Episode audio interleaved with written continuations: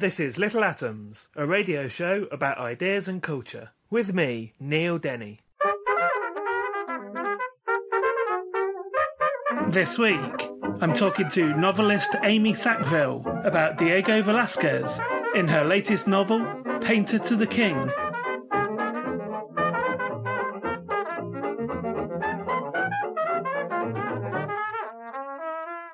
Amy Sackville's first novel, The Still Point, won the twenty ten John Llewellyn Rhys Prize, was longlisted for the Orange Prize and shortlisted for the Dylan Thomas Prize and the Authors' Club Best First Novel Award. Her second novel, Orkney, won the twenty fourteen Somerset Maugham Award. She's a lecturer in creative writing at the University of Kent, and Amy's latest novel, which we're going to talk about today, is Painter to the King. Amy, welcome to Little Atoms. Thank you for having me.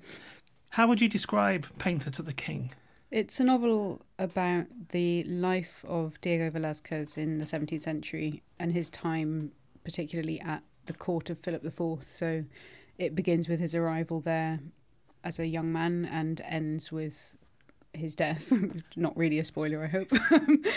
thirty-eight years later. So he, he spends more or less his entire adult life within the service of this court and this king. And we know that it is Diego Velázquez, but mm. apart from the very beginning, mm. he's never named in the book. He's never named at all by his surname, um, so he's always referred to as Diego or as the painter more commonly. Um, that's a decision that I made quite consciously, and that I think for quite a long time I, it was a way to allow myself to write the book that I kind of had to tell myself that no one would ever know in some way, which is kind of naive looking back at it, thinking, well, saying to the publishers, you know, we don't have to name him in the publicity. And they kind of said, yeah, sure, sure, sure, which obviously they were going to. But I think I had to find a way to liberate myself from a completely strict adherence to the facts and the idea that I was writing a fictionalised biography, which isn't really what I was setting out to do. So where did the idea come from? How did you end up writing about Diego? I'd planned to write about I'd planned to make up a court painter. So what I was interested in was this idea of a figure who sits at the centre of this incredibly complex web of relationships and who has access to every tier of this very complex system that is the court, and who is interested in every tier of that court, but who also is slightly outside of it, um, is a kind of servant in quite a, an ambiguous relationship to those various different tiers. So I suppose the kind of outsider I, to some extent, but who is also deeply embedded. And I think I was always considering Velázquez as a, as a possible model for that. Having been casually familiar with his painting, I wouldn't call myself in any way an expert, but I'd been thinking about those beautiful paintings of the jesters and the dwarves and the sort of men of pleasure, as they're called, of the court, as well as the courtiers, as well as the royal portraits.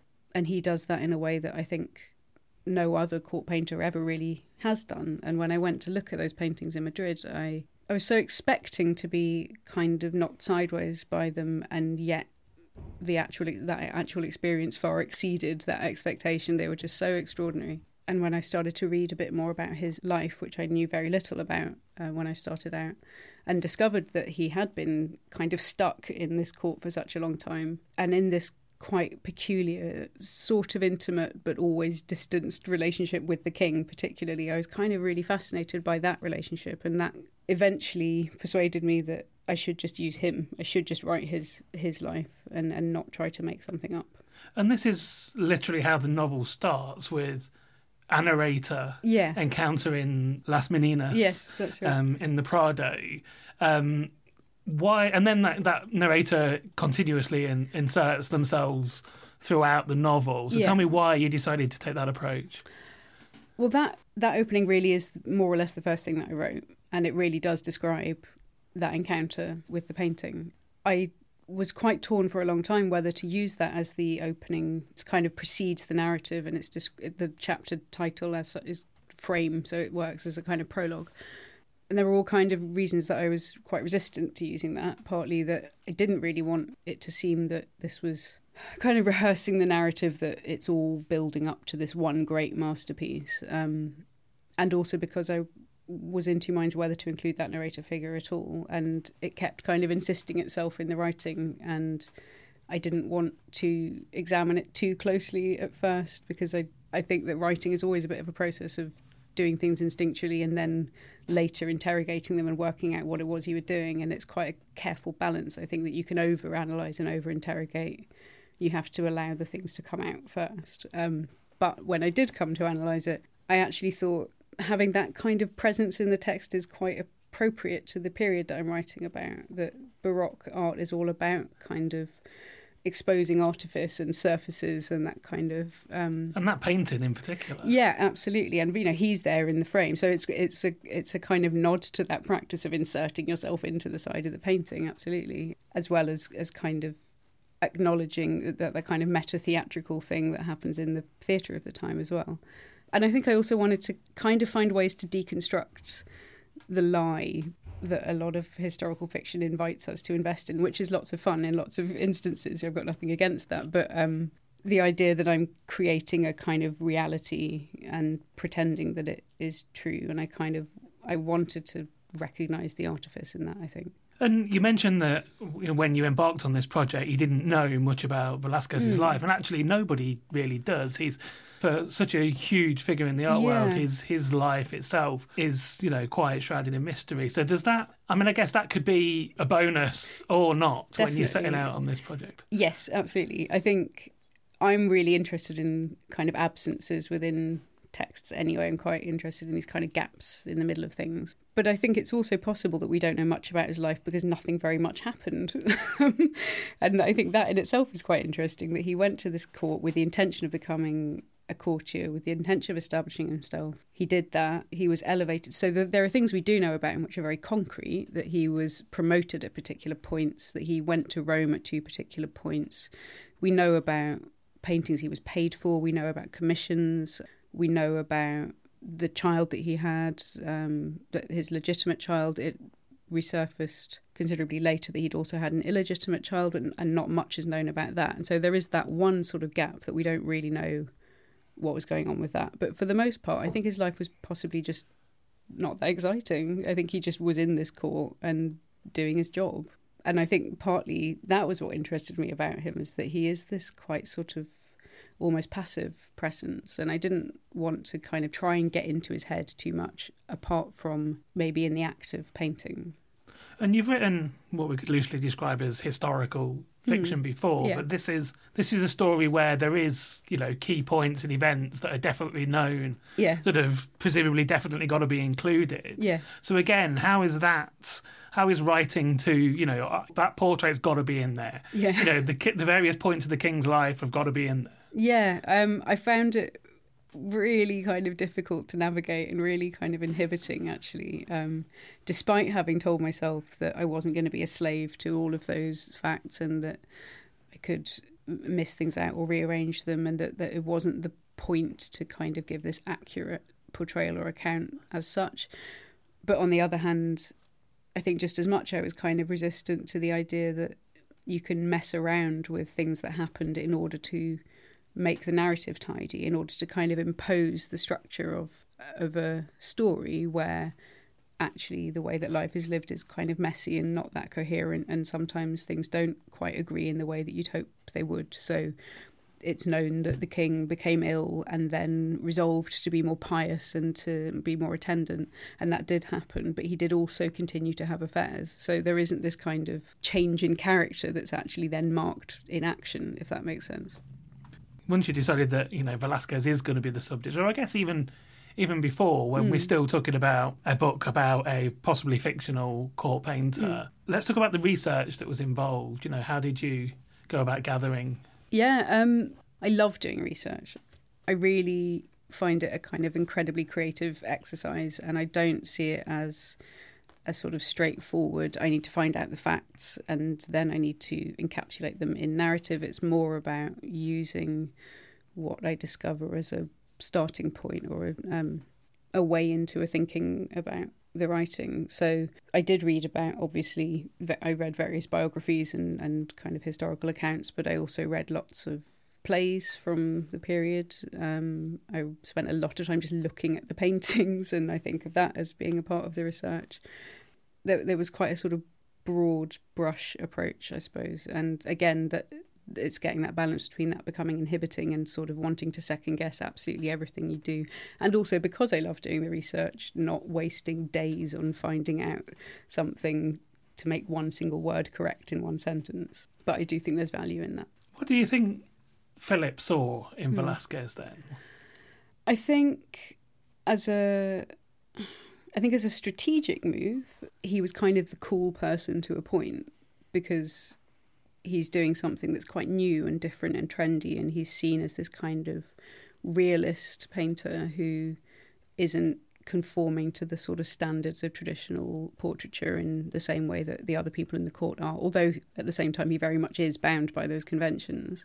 And Philip was quite interested in art, and he, he wanted to be seen as this kind of cultured monarch. So it's partly that. One of the things that, I guess, coming back to that question of why I chose this story, is also Philip as a figure, that I felt a tremendous amount of sympathy for him, that he, it was such a strange life within that court, that he has to kind of perform every single action that he makes, and he's constantly visible, he's constantly observed, and he has to perform in a particular way in absolutely everything that he does. Um, and that court is...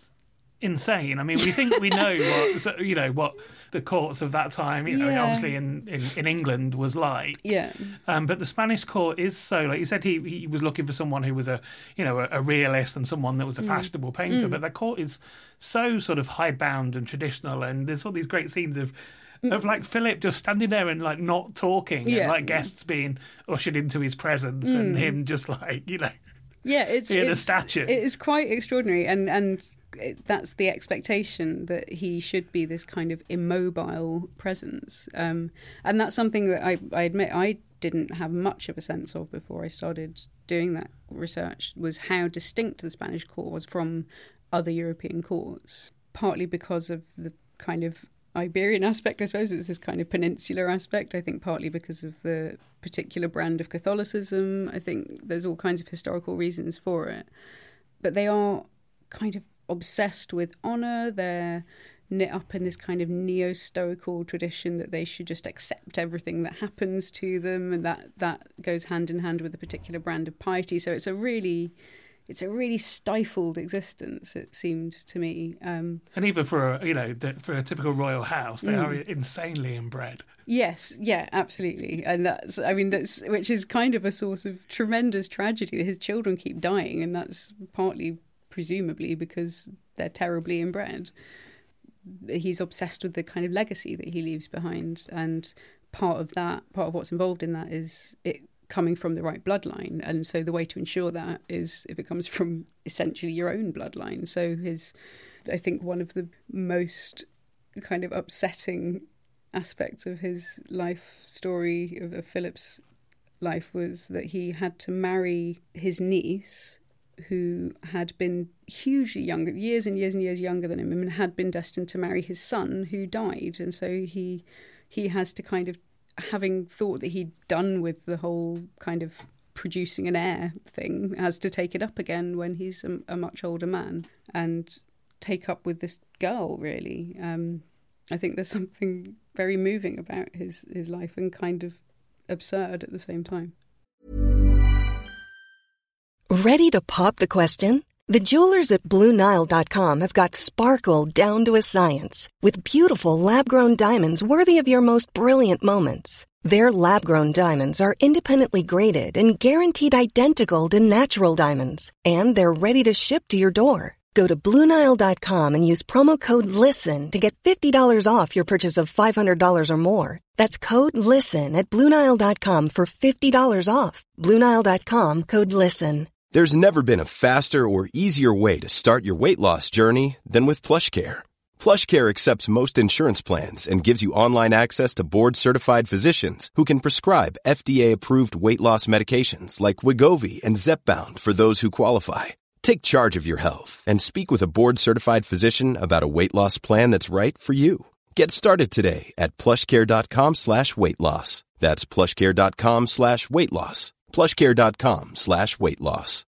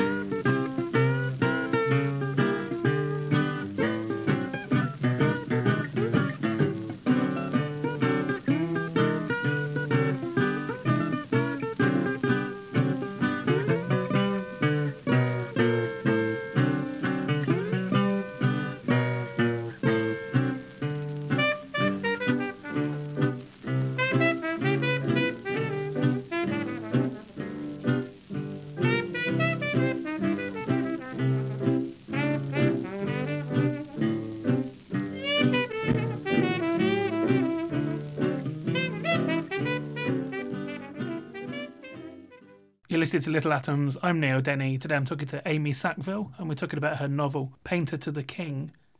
And Amy, just staying with the real-life Velázquez for a moment, what does a court painter, apart from the obvious, mm. actually do? That's a very good question. Um, one of the things that's quite surprising about Velázquez is that he, has, he doesn't actually paint that much. He doesn't leave very many paintings behind him. And there, there's a chapter in the book where, again, an unnamed painter but is, who is Rubens comes to stay for a year and more or less produces within that year more paintings than Velázquez manages in his entire life. And presumably there's something inherent in his own practice that gives rise to that, but also he just he's appointed to these various roles within the court which have nothing to do with being a painter, that he's the um, major domo, you know, he's he's a chamberlain, he does all these other things, so he has uh, responsibility by the end of his life for for example arranging accommodation for the king and decorating the palace and all of these kind of other schemes that he has involvement in. And there's I suppose, again, this is one of these gaps, these absences, that there's no way of knowing whether he enjoyed doing that, whether he found it frustrating.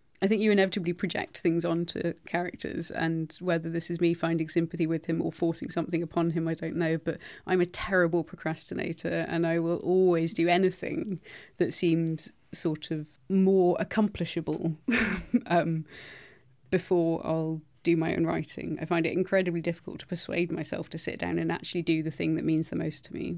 And I, I suppose I maybe projected that onto him slightly and thought maybe this is a, an easier thing for him to do, to kind of, I don't know, hang up these paintings than it is to do one himself. There's a, I mean, a great image that seems like a, a, a metaphor from a novel, mm-hmm. um, that, you know, is a thing that really happens that mm. sort of marks his progression in his career, mm. which is the, you know, the gradual unlocking of doors deeper yes. and deeper and deeper yeah, into yeah. the palace. Yeah, I think that's an image that sort of dictated the shape of the novel very early on, actually, that I, I suppose because of the way that Las Meninas is constructed with that doorway at the back. So that idea of a progression through doorways and through frames is, to the extent that I, for quite a long time, wanted to call the book Frames and Doorways, but was dissuaded from that because my partner told me it sounded like the section of an M F I catalogue, which, you know, I can see that. But um, I definitely think that that idea of kind of penetrating further into this kind of labyrinth was part of the structure of the book as a whole. Over his career, the relationship between Diego and Philip hmm. develops. Like, they become, you know, fr- as much as a man and, and his king can yeah. be, they become friends. Yeah, I think that's true. And again, there's not a huge amount of historical evidence, but what there is would suggest that that is a genuine relationship. And I think that's partly because there was, again, this kind of space in the middle of this extremely rigid court where the king could go to the painter's studio and just sit there, and th- that's something that's recorded that he did. There's a kind of space of silence there for him in some way, and I think maybe there's an intimacy in that kind of not having to perform. I think just that they can exist together in that space without the way in which they're supposed to do so being forced upon them, or without being looked at by anyone else. I just wanted to talk about one of the other characters that features in the book from mm. Philip's life, and mm. that's um, Maria Calderon, the, the actress that he, he takes yeah. a fancy to yeah. at one point. Obviously, this is a book that's, you know, it's about painters and, and kings, and mm. it's therefore, you know, most of the characters, you know, the the king's um, prime minister, the um, the Count Duke, mm. who's a, another great character. Most of these characters are men. Yeah. And then there's this La Calderona. Yeah. Tell us something about her.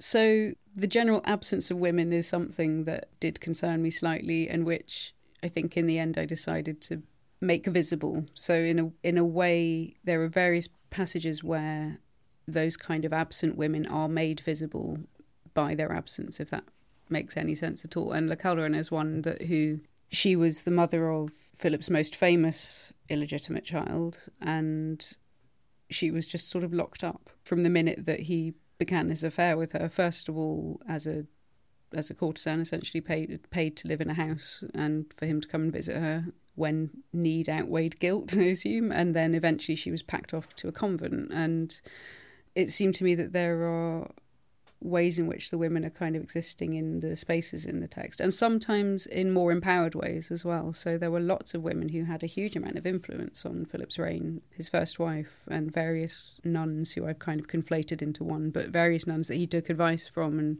who really did advise his policy and kind of chastised him in a way that he seemed to need um, or want. This is a, a novel mm. that, you know, is to a major part concerned about visual art. Yeah. Um, I wanted to talk a bit about how you represent the paintings in the story. And mm. there's, you know, there's obviously ways in which, like at the very beginning, there's when Diego's travelling to the court, you know, there's a scene that's that's set in an inn where yeah. he, he describes in real time mm. the the scene that will become the um, the old woman cooking eggs yeah. painting. But then later on, you describe him actually creating the paintings. Yeah. And that's sort of created in the way that you use language. Tell mm-hmm. me something about that. That was one of the things that, as soon as I settled on Velázquez, one of the things that became a kind of obsession for me, I think, and how I was going to try to realise that relationship between prose and and painting, um, and if there was a way to create a texture that would in some way emulate the practice of painting and which would change over time in the book. So that's one of the things that I tried to do, that his style changes over forty years, of course. So in that first scene that you're describing, there's there's a lot of kind of exhaustive description of detail because his painting is very precise in its description of every individual object. And by the end, it's a bit looser and freer and a bit more impressionistic. And I don't know whether it succeeds or not. It was something that I was very much kind of in my mind from the beginning of writing, was how would I do that? Probably to the expense of narrative drive and those kinds of things that other people write novels about. But yes, so hence all the dashes and things, which I understand are an irritant to many people, but which serve a function as far as I'm concerned. No, it very much succeeds, I think. And and yeah, you mentioned earlier, your, you know, your interest in the idea of space within mm. fiction. And, and again, yes, you know, you, you're concerned with how the words are represented on the page, mm. literally. Yeah. Um, tell me something about that, both a... in terms of, you know, representing that freer style of his painting later in his career, using yeah. punctuation, yeah. but also just, you know, how the how the language is is represented on the page. I think I'm always quite interested in what a book looks like when you open it. You can see so much just f- without reading any of the actual words, or how much space is given, and that's something I'm quite interested in. And so, again, I was quite obsessive about how big the breaks between paragraphs were and where partic- where the fleurons are placed and how how that might work. And also there are small images within the text and where they would be placed.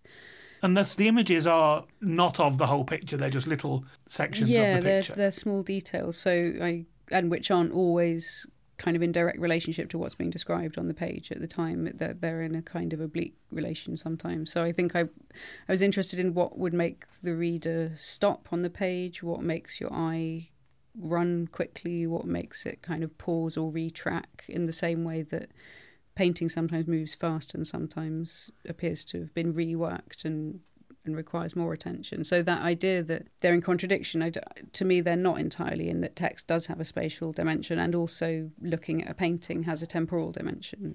We don't just take it in all in one instant, and it takes time to execute as well. Just one more thing for me mm. then, and then I'll, I'll get you to read a bit of the book if you would. Um, what other writers were an influence on this book? Mm. Uh...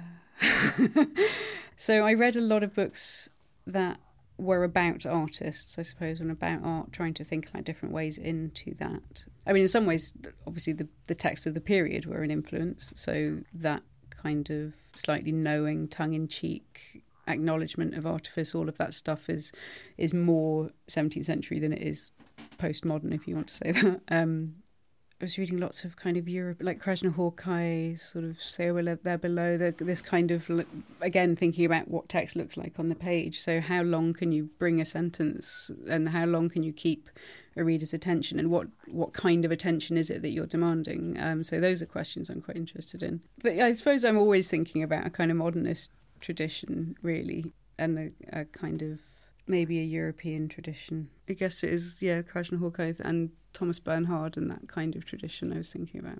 Okay, if I can get you to read us a bit yes. of the book.